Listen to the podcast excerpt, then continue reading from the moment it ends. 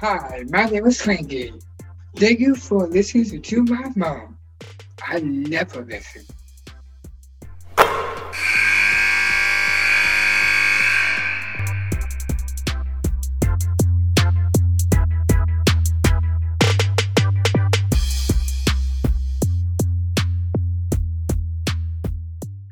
Today's guest on Nothing But Net is the shooter from Oklahoma, Taylor Robertson. Taylor, thank you so much for being with us. Thank you for having me. Taylor, I mean, I want to lead with shoot till your arm falls off because you're definitely the hashtag. I mean, you have quite the jumper. Thanks. Always shooting too many shots. Not too many. Never can shoot too many. You know, the thing that I'm so impressed about is how hard you've worked at your craft. And you're not just a three point shooter. You can do other things, obviously, but that's what you're known for. Uh, what's it like to have that target on your back when you go into compete? Um, it's cool. It's always um fun to be kind of the main focus of someone's scout to know like to not let me shoot, but then that also lets me showcase other parts of my game and just get my teammates involved and just do other things. I think you're unassuming, right? I mean, everybody goes, hey, she's the best three point shooter, probably going to be in the history of our game. Not too long from now, you're going to hit that mark, right? And when you do, people look at you and they kind of go, what? She, that kid? She's yeah. the best shooter, right? You get that a lot, don't you?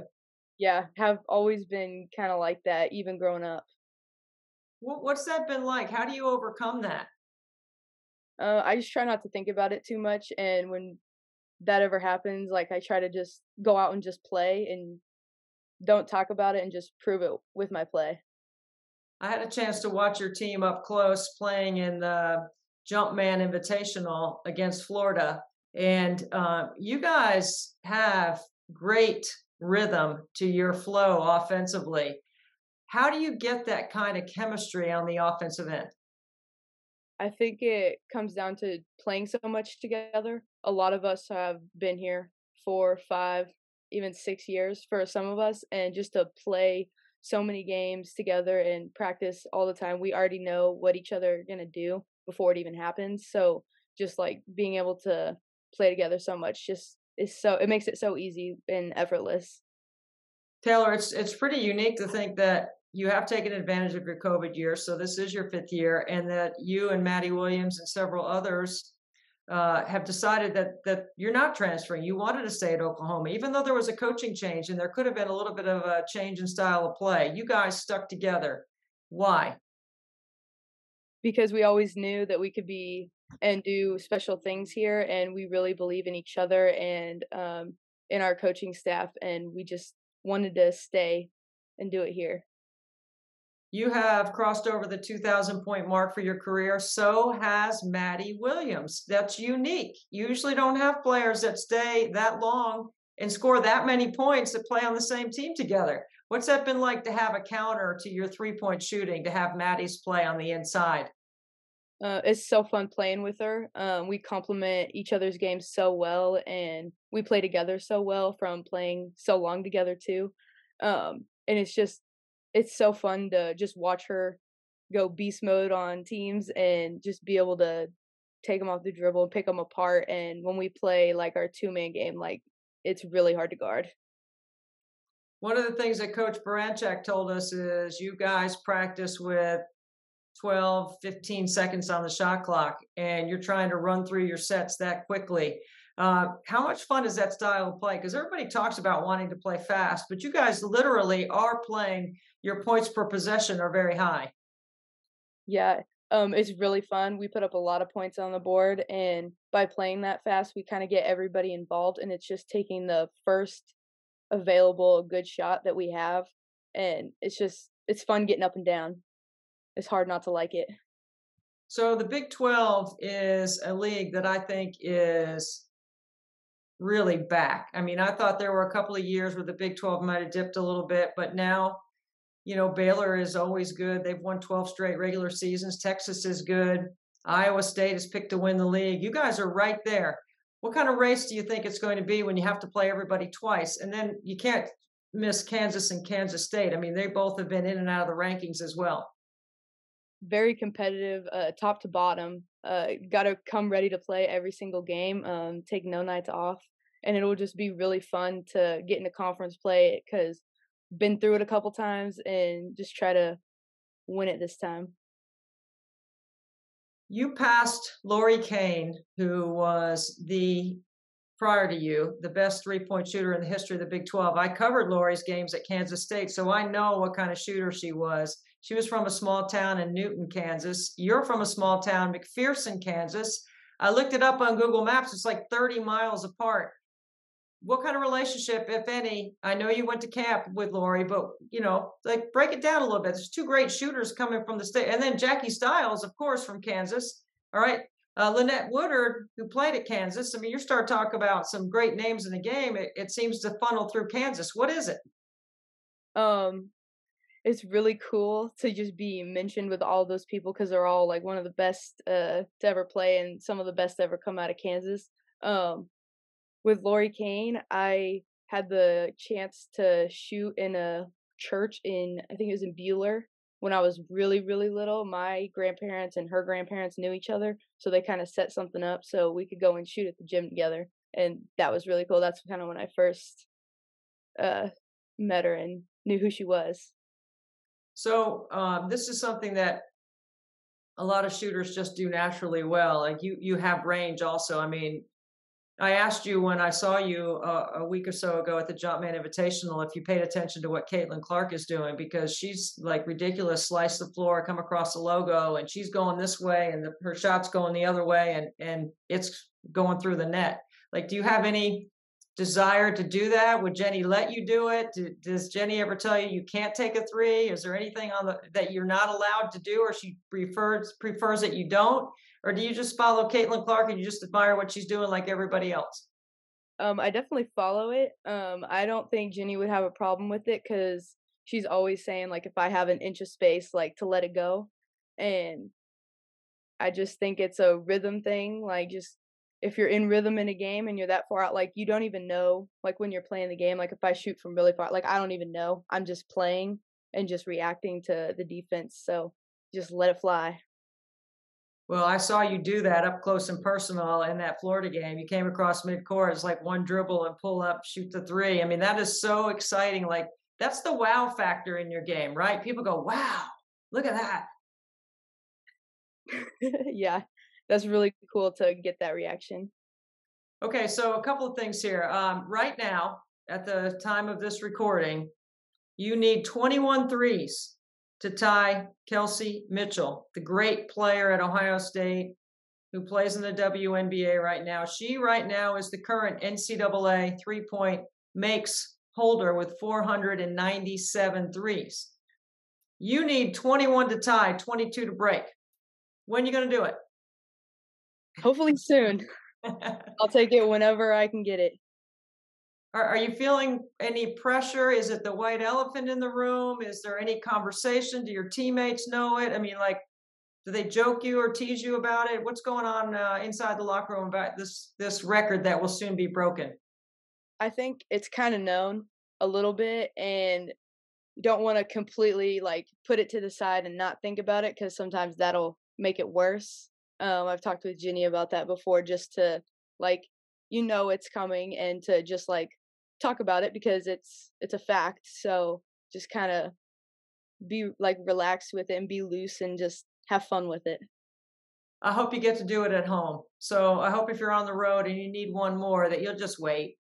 Shoot a lip instead. Yeah, yeah, just you know, pass on the three and put it on the floor, get to 15, something oh, like that. Yeah. I saw you in the Florida game. I thought this was just great. I loved it. You were ahead on the break. You would have had a layup, but you knew that you had somebody trailing you. So you threw it behind you and you circled around to the three point line and they threw a little pass over the top yeah. and you hit a three. Yeah. It was like fun. Yeah, that's fun. That's like not even thinking about anything and just playing the game. I wasn't the plan whenever I pitched it back was not even I'm gonna pitch it back and run out and get a three myself. It was to pitch it back trying to set up someone else and then it just that's just how we play and that's how it is for everyone on our team and that's what makes us so fun to watch and so fun to play in So I talk about this on the air because everyone talks about the basket cut, the scoring cut. But there's also the exit cut, the cut from under the basket back out to the three point line, right? Nobody does it better than Steph Curry. I mean, he sprints to the bucket and then he sprints back out, right?